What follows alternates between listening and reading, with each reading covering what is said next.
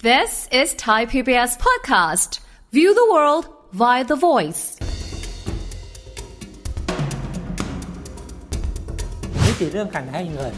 หลายประเทศให้กัน จริงๆน่าจะประเทศส่วนใหญ่ที่รายได้ไม่ไม่ไม่แย่จนเกินไปน่าจะให้กันหมด วิธีหนึงคือให้ทั่วหน้า ครับ ทั่วหน้าคือให้ทุกคน อีกวิธีที่ที่สองคือว่าไม่ได้ให้ทุกคน ครับ นะครับให้เฉพาะคนที่คิดว่าสมควรได้ ถ้าเมื่อไหร่ก็ตามมีกระบวนการคัดกรอง ค ป รับ ระสบการณ์ทั่วโลกบอกว่าคัดกรองมีปัญหาเสมอ เพราะว่าหลักคิดแรกเลยก็คือว่าต้องพัฒนาเด็กทุกคนโดยไม่ทิ้งไก่ไว้ข้างหลัง ครับ แล้วถ้าเป็นเด็กที่ในครอบครัวที่ไม่พร้อม ยิ่งต้องให้ความช่วยเหลือทุกรูปแบบ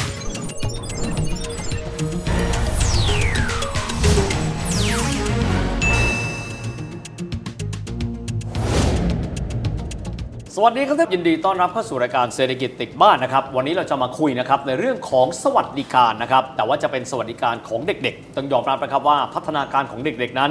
รัฐเองถ้าหากว่ามีเงินสมทบในการให้ความช่วยเหลือ โดยเฉพาะยิ่งถ้าเป็นทุนหน้าก็จะเวิร์กแต่ประเด็นคือบางครั้งเนี่ยรัฐเองก็จะบอกว่า เงินเราเนี่ยมีจำกัด เราจำเป็นต้องใช้ในโปรเจกต์หลายอย่าง เราก็มีสวัสดิการที่ต้องดูแลคนหลายหลายกลุ่มด้วยกัน ประเด็นแบบนี้ครับเราจะมาคบคิดกันอย่างไร พูดคุยประเด็นนี้นะครับกับท่านผู้อำนวยการวิจัย ด้านการพัฒนาอย่างทั่วถึงสถาบันวิจัยเพื่อการพัฒนาประเทศไทย หรือว่า TDRI นะครับดรสมชัยจิตสุชน อาจารย์สวัสดีครับ ครับ สวัสดีครับ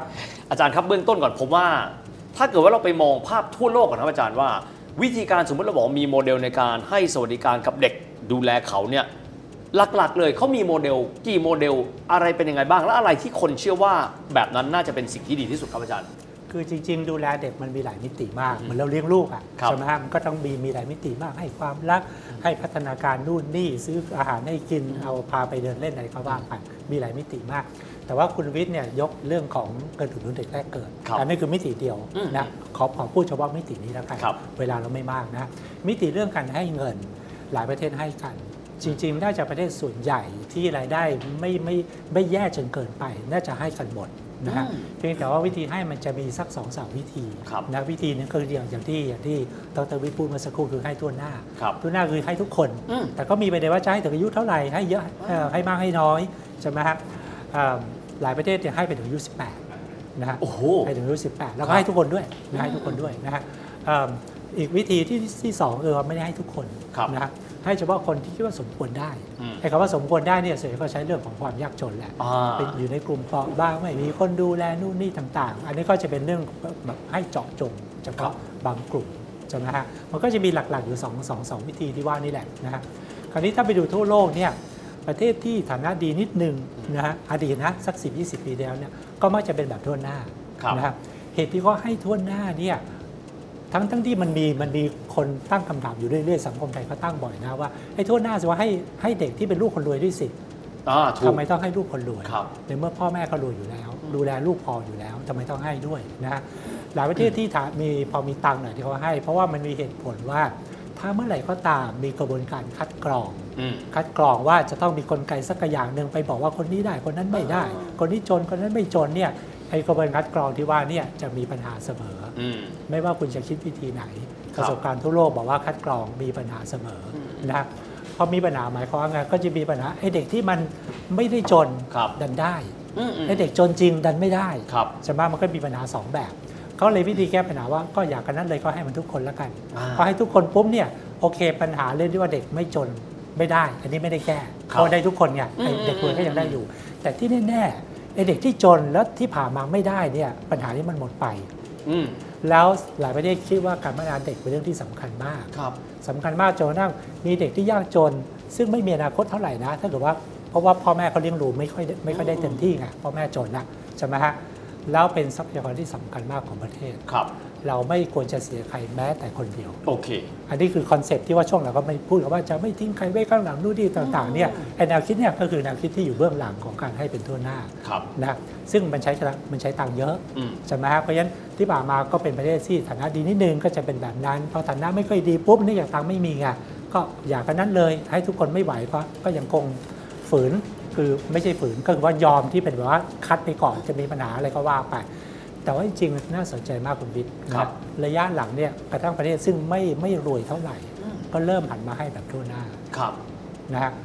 ซึ่งประเทศที่ไม่รวยที่ว่านี่บางประเทศจนกว่าไทยนะฮะ ครับ จนกว่าไทยก็เริ่มให้ทั่วหน้าแล้ว อืม อย่างเนปาลเนี่ยจนมากนะครับ ก็เริ่มให้ทั่วหน้าแล้วเพราะว่าเขาเริ่มเห็นความสำคัญว่ามันสำคัญจริง อืมอืม ๆนะและอีกอย่างหนึ่งเนี่ยที่กล้าให้ เพราะว่ามันเป็นแนวโน้มทั่วโลกว่าเด็กเกิดน้อยลง อ๋อครับครับ ใช่ไหมฮะ เบิร์ตเรทต่ำลงไปเรื่อยๆนะใช่อาจารย์นะ ใช่ใช่ไหมเพราะฉะนั้นประเทศไทยนี่เป็นตัวอย่างที่ที่ชัดเจนมากว่า อืมอืม เรานี่เอจิ้งเร็วมากเด็กเกิดน้อยลงอย่างรวดเร็วมาก ครับ ซึ่งหมายความว่าภาระต้นทุนต่อให้ให้ทุกคนเนี่ยมันไม่ได้ใช้ใช้เงินเยอะ ก็เบาบางลงไปเรื่อย มันๆน้อย บางลง ไป ไป เย ค อะ รับอาจารย์ ใช่ไหมฮะเพราะฉะนั้นเนี่ยเอิ่มแนวทางที่ดีเนี่ยก็ควรจะเป็นว่าให้ทั่วหน้าซัก ครับ ใช่ไหมฮะส่วนประเด็นจะให้ถึงอายุเท่าไหร่จะเพิ่มเงินเม็ดเงินไหมอันนี้ก็อยู่ระหว่างถกเถียงกันอยู่ ครับ ช่วงช่วงที่หาเสียงเลือกตั้งเนี่ยถ้าดรวิทย์ไปไปสังเกตเนี่ย อือฮึ มันก็มีการพูดนโยบายนี้นะ แล้วก็มีหลายพักเนี่ยเกือบทุกพักนะบอกว่าจะเป็นทั่วหน้านะเรื่องเด็กนะ ครับ ไม่ไม่ไม่ไม่ไม่ค่อยไม่ค่อยไม่ค่อนข้างจะเห็นไปในทิศทางเดียวกัน ครับ ว่าให้ทั่วหน้า เพราะว่าคงเป็นแนวคิดที่ผมพูดเมาสักครู่แหละแล้วก็ อืม หลายพัก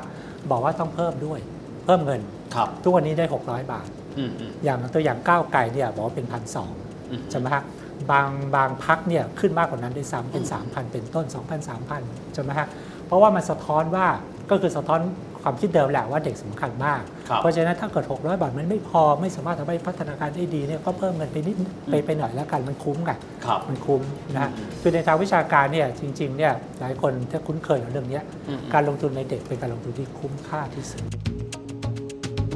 อาจารย์ครับทีนี้เม็ดเงินก็ประมาณในเรื่องสวัสดิการนะ อืม ผมว่าเราก็มีอยู่ก้อนหนึ่ง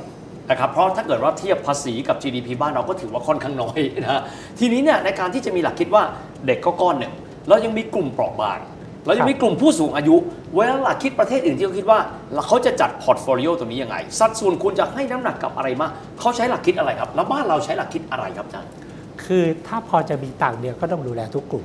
อืม อันนี้อันนี้คือตรงไปตรงมา อ่ะครับ ใช่ไหมฮะเพียงแต่ว่าประเด็นก็คือว่าถ้าเกิดตังค์มันน้อยลงมานิดนึง อืม ถ้าจะต้องเลือกเลือกกลุ่มไหน ครับ อันนี้ตอบยากละ อืม ใช่ไหมฮะคือถ้าดูอย่างประเทศไทยนะประเทศอื่นไม่แน่ใจ ถ้าถ้าประเทศไทยเนี่ยในทางการเมืองเนี่ย อือฮึ มักจะให้คนแก่ก่อน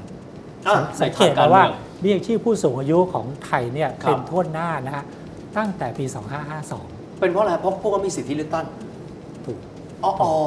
ใช่ไหมฮะ ครับ เพราะฉะนั้นเนี่ยเอิ่มแล้วก็แก้ปัญหาเรื่องของคนจนตกหล่นที่พูดเมื่อสักครู่ด้วย อ่าโอ นะ เค ตอนก่อน อืม ปี 2552เนี่ยมันให้ให้เฉพาะบางคนนะฮะ โอ้ แล้วก็มีภาพว่าคนแก่ซึ่งลำบากมาก อืมอืม ๆ แล้วไม่ได้เงิน ครับ นะฮะผมไปเจอที่ตาตัวเองนะไปที่หมู่บ้านหนึ่งนะฮะหมู่บ้านที่จนนิดหนึ่งนะในอีสานผมไปถึงไปถามว่าขอเจอคนแก่ที่จนที่สุดในหมู่บ้านได้ไหมเขาก็พาไปนะ ครับ คุณยายคนนั้นน่าสงสารมากนะฮะไม่มีคนดูแลไม่มีลูกไม่มีหลาน อ่า ขาบวมเป็นเบาหวานทำงานอะไรไม่ได้ โอ้ นะฮะไม่มีจะกิน ครับ แต่ละมื้อเนี่ยกินคือกินไม่ครบสามมื้อที่ได้กินคือคือข้าวบ้านเอาข้าวมาให้ อืม ปั่นข้าวมาให้ คุณยายคนนี้ไม่ได้เบี้ยยังชีพ โอ้ ในหมู่บ้านนั้น ต เนี่ย กสำรวจหรืออะไรฮะอาจารย์ คือคนที่ได้เนี่ยเป็นญาติของกำนันผู้ใหญ่บ้าน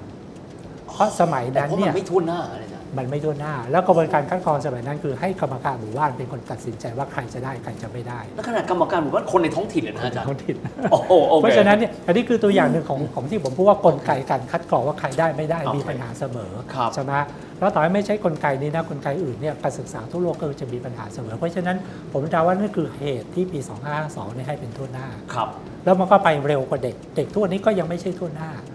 ใช่ไหมซึ่งอันนี้นี่ผมคิดว่าคำอธิบายหนึ่งก็คือว่าอาจจะเป็นไปได้ว่าสังคมไทยมีความเชื่อว่าเด็กเนี่ยพ่อแม่ต้องดูแล อ่า ใช่ไหม ค ค รั รั บบ เพราะฉะนั้นภาครัฐไม่ต้องรีบเข้ามาดูแล เพราะยังไงเด็กมีคนดูแลอยู่แล้ว มีคนดูแลอยู่แล้วใช่ไหมเพียงแต่ว่าอันนั้นมันจะเคยจริงในสมัยก่อน ตอนนี้ตอนหลังเริ่มไม่จริงแล้ว ครับ เพราะว่าครอบครัวมันเล็กลง อืมอืม ใช่ไหมฮะเรื่องที่ว่าสมัยก่อนเนี่ยเด็กถ้ามีปัญหานู่นนี่ต่างๆเนี่ยต่อให้พ่อแม่ไม่พร้อมก็จะมีปู่ย่าตายายมีอามีน้ามีอะไรต่าง ครับ ๆใช่ไหมตอนนี้ไอ้ภาพนี้มันเล็กลงไปเยอะแล้ว ครับ ใช่ไหมเพราะครอบครัวมันเล็กลงเลยต่างๆ เพราะฉะนั้นตรงนี้เนี่ยมันก็เริ่มมีประเด็นว่าถ้าเด็กที่ไม่พร้อม ซึ่งเด็กไทยเนี่ยเกิดมาในครอบครัวที่ไม่พร้อมเยอะมากนะครับ อาจารย์ ที่ไม่พร้อมเยอะมากนะเพราะฉะนั้นตรงนี้เนี่ยเริ่มมีประเด็นว่าภาครัฐต้องเข้ามาดูแล ครับ ใช่ไหมฮะเพราะฉะนั้นเนี่ยไอ้นี้ไอเดียนี้ก็เริ่มมาว่าเอ๊ะถ้าภาครัฐต้องมาดูแลก็ก็จะกลับมาประเด็นว่าทั้งนั้นก็ต้องดูแลควรจะดูแลแบบทั่วหน้าด้วย ครับ เพียงแต่ว่ามันมาช้ากว่าคนแก่ อืมอืมอืม อืม อาจารย์ครับถ้าให้เด็กทั่วหน้าจริง ๆ ถึงแม้ว่าเด็กจะเกิดน้อยลง แต่เวลาหารเฉลี่ยต่อคนจำนวนน้อย บางคนบอกว่าน้อยกว่าที่จำเป็นต้องใช้ซะอีกนะครับหลักคิดที่เหมาะสมในการจัดสรรทรัพยากรให้เหมาะสม ถ้าทั่วหน้าควรจะเป็นอย่างไร แล้วถ้าเกิดว่าไม่ทั่วหน้าทำให้มีประสิทธิภาพมากขึ้นทำยังไงครับอาจารย์ คืออันนี้เป็นข้อที่ถกเถียงกันเยอะจะมาว่าถ้าให้ทุกคนปุ๊บแต่ละคนก็จะได้น้อย ฐานน้อยครับ ถ้าเกิดว่าให้เฉพาะคนจนเนี่ยคนจนก็จะได้มากขึ้น ครับ ถ้าใช้ ต่อคน เงินเท่ากัน ครับ ใช่ไหมฮะเพียงแต่ว่าก็มีปัญหาว่าถ้าให้เฉพาะบางคนไอ้คนจนตัวจริงกลับไม่ได้เนี่ยอันนั้นอันนั้นน่าสงสารมากเพราะได้ศูนย์เลยนะฮะ ครับ ได้ศูนย์เลย เพราะฉะนั้นเนี่ยถ้าพอจะมีเงินมากพอเนี่ยข้อเสนอผมนะอ่าเอากรณีกรณีคนแก่ก่อนนะ อืม คือเด็กเนี่ยผมก็ยังไงทุกหน้าไปเถอะกรณีคนแก่เนี่ยนะฮะที่ผมเสนอคือผมใช้ใช้คำว่าลูกผสม คำว่าลูกผสมก็คือว่าเอิ่มที่ได้ทุกวันเนี้ยหกร้อยถึงพันหนึ่ง อือฮึ ใช่ไหมซึ่งเป็นทั่วหน้านะครับซึ่งเป็นทั่วหน้านะ แล้วก็มีข่าวว่าจะจะจะไม่ทั่วหน้าใช่ไหมสมัยรัฐบาลคุณประยุทธ์เนี่ยนะฮะเอิ่มผมคิดว่ายังคงควรจะเป็นทั่วหน้า แต่ ครับ ว่าคงยอดเงินไว้ที่ประมาณเนี้ย ครับ หกร้อยถึงพันหนึ่งใช่ไหมฮะแล้วถ้าเกิดรัฐบาลมีความคิดรัฐบาลใหม่นะฮะ อืม มีความคิดว่าจะจะเพิ่มเงิน เพราะว่าหกร้อยก็ไม่พอละ ครับ ตรงนั้นเนี่ยให้เฉพาะคนจนได้ อืมอืม อันนี้เป็นลูกผสมก็คือว่ามีทั้งความเป็นทุนหน้า มีทั้งความเป็นคัดกรอง ครับ อยู่ในอยู่ในตัวเดียวกัน อืม ข้อดีก็คือว่าถ้าการคัดกรองมีปัญหา อย่างน้อยไอ้ตัวล่างเนี่ยมันการันตีว่าทุกคนได้ไอ้คนจนตัวจริง ที่แทนที่ได้ศูนย์มันก็ไม่เขาก็ไม่ได้ศูนย์เขาก็ได้อย่างละของไรถึงพันหนึ่ง อ่า แล้วถ้าคัดกรองดีๆเขาก็ได้เพิ่มด้วยเป็น 2,000 เป็น 3,000ก็ว่าไป ครับ ใช่ไหมในระหว่างนี้ก็พยายามทำกระบวนการคัดกรองให้มันแม่นยำขึ้น ครับ อันเนี้ยเป็นมันจะช่วยลดงบประมาณกรณีที่พักการเมืองไปหาเสียงว่าจะให้3,000 ครับ จำได้ไหมฮะเบี้ยยังชีพนี่หาเสียงให้ 3,000 เยอะ อ๋อ มาก โอ นะ เคครับ ใช่ไหมฮะเพราะ คู ฉะ ณ นั้น กัน เนี่ แล้ ยว ตัวเลขปวดหัวเลยอาจารย์เพราะมันเยอะ ประ มาก มาณสักพอๆกับเงินดิจิทัลเลยฮะสี่ห้าแสนล้าน โอ้โหโอเค แล้วก็ทุกปีด้วย ทุกปีด้วย ใช่ไหมครับ ฮะเพราะฉะนั้นนั้นเป็นภาระงบประมาณแน่เพราะฉะนั้นก็เลยถ้าลูกผสมก็ก็ตอบโจทย์ว่า 600พันหนึ่งน้อยไปไหมโอเคน้อยไปจริง คุณก็มีคัดกรองให้เฉแต่ให้เฉพาะคนจนนะ อืมอืม คนรวยไม่ต้องให้ ครับ แต่อย่างน้อยไอ้ตัวข้างล่างนี่มีเอาไว้ เพื่อป้องกันว่าคนจนตกหล่น เคลียร์ ที่เป็น โอ้ ต้น โห แต่ถ้าเป็นเด็กเนี่ยผมยืนยันว่าคิดว่าที่ดีที่สุดคือยังคงเป็นด้วยนะลูกผสมเขาไม่เอา ครับ นะตัวหน้าแล้วควรจะเพิ่มเงินด้วย อืม เพราะมันใช้เงินไม่เยอะ ครับ เพราะเด็กมันน้อยแล้ว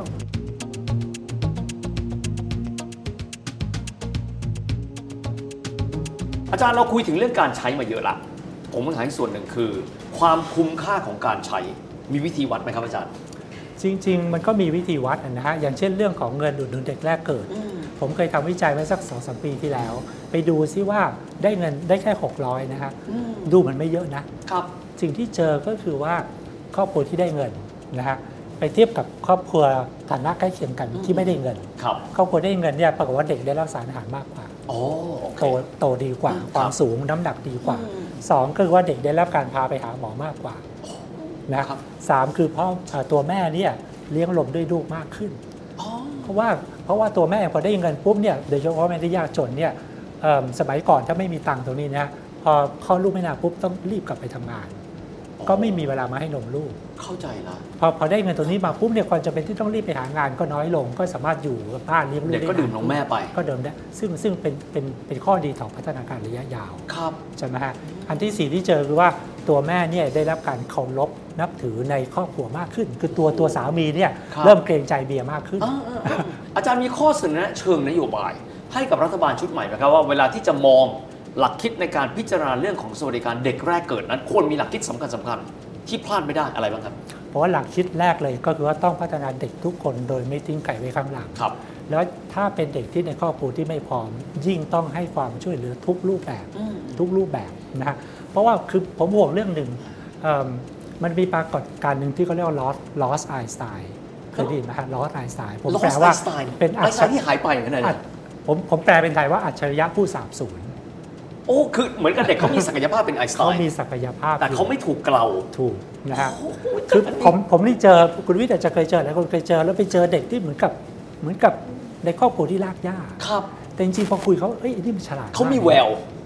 ดีไม่ดีฉลาดกว่าผมอะ ผมนึกออกแล้ว คือ เออ คือสารตั้งต้นเขาดีแต่เขาไม่มีโอกาส ใช่ใช่แต่ก็ไม่มีโอกาส ซึ่งไม่ใช่เขาเสียแต่สังคมสูญเสียด้วย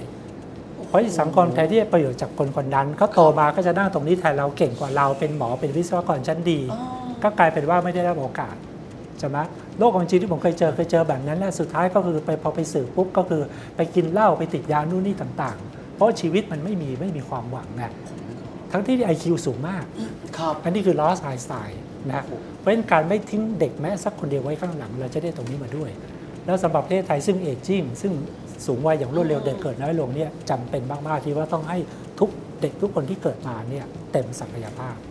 สุดยอดมากอาจารย์วันนี้เปิดสมองมาก ๆทำให้เราได้รู้นะครับว่าหลักคิดนะครับว่าในเรื่องสวัสดิการ เด็กแรกเกิดนั้นควรจะเป็นอย่างไร วันนี้ต้องขอบคุณอาจารย์มากครับขอบคุณมากครับอาจารย์ครับ ทุกวันเราสามารถที่มีโอกาสนะครับสร้างเด็กที่มีศักยภาพได้สำคัญมากๆคือเรื่องของสวัสดิการแบบทั่วหน้าด้วยนะครับ จะได้ไม่ทิ้งใครไว้ข้างหลังสำหรับวันนี้เวลาก็หมดลงแล้วนะครับ แล้วพบกันใหม่โอกาสหน้า สวัสดีครับ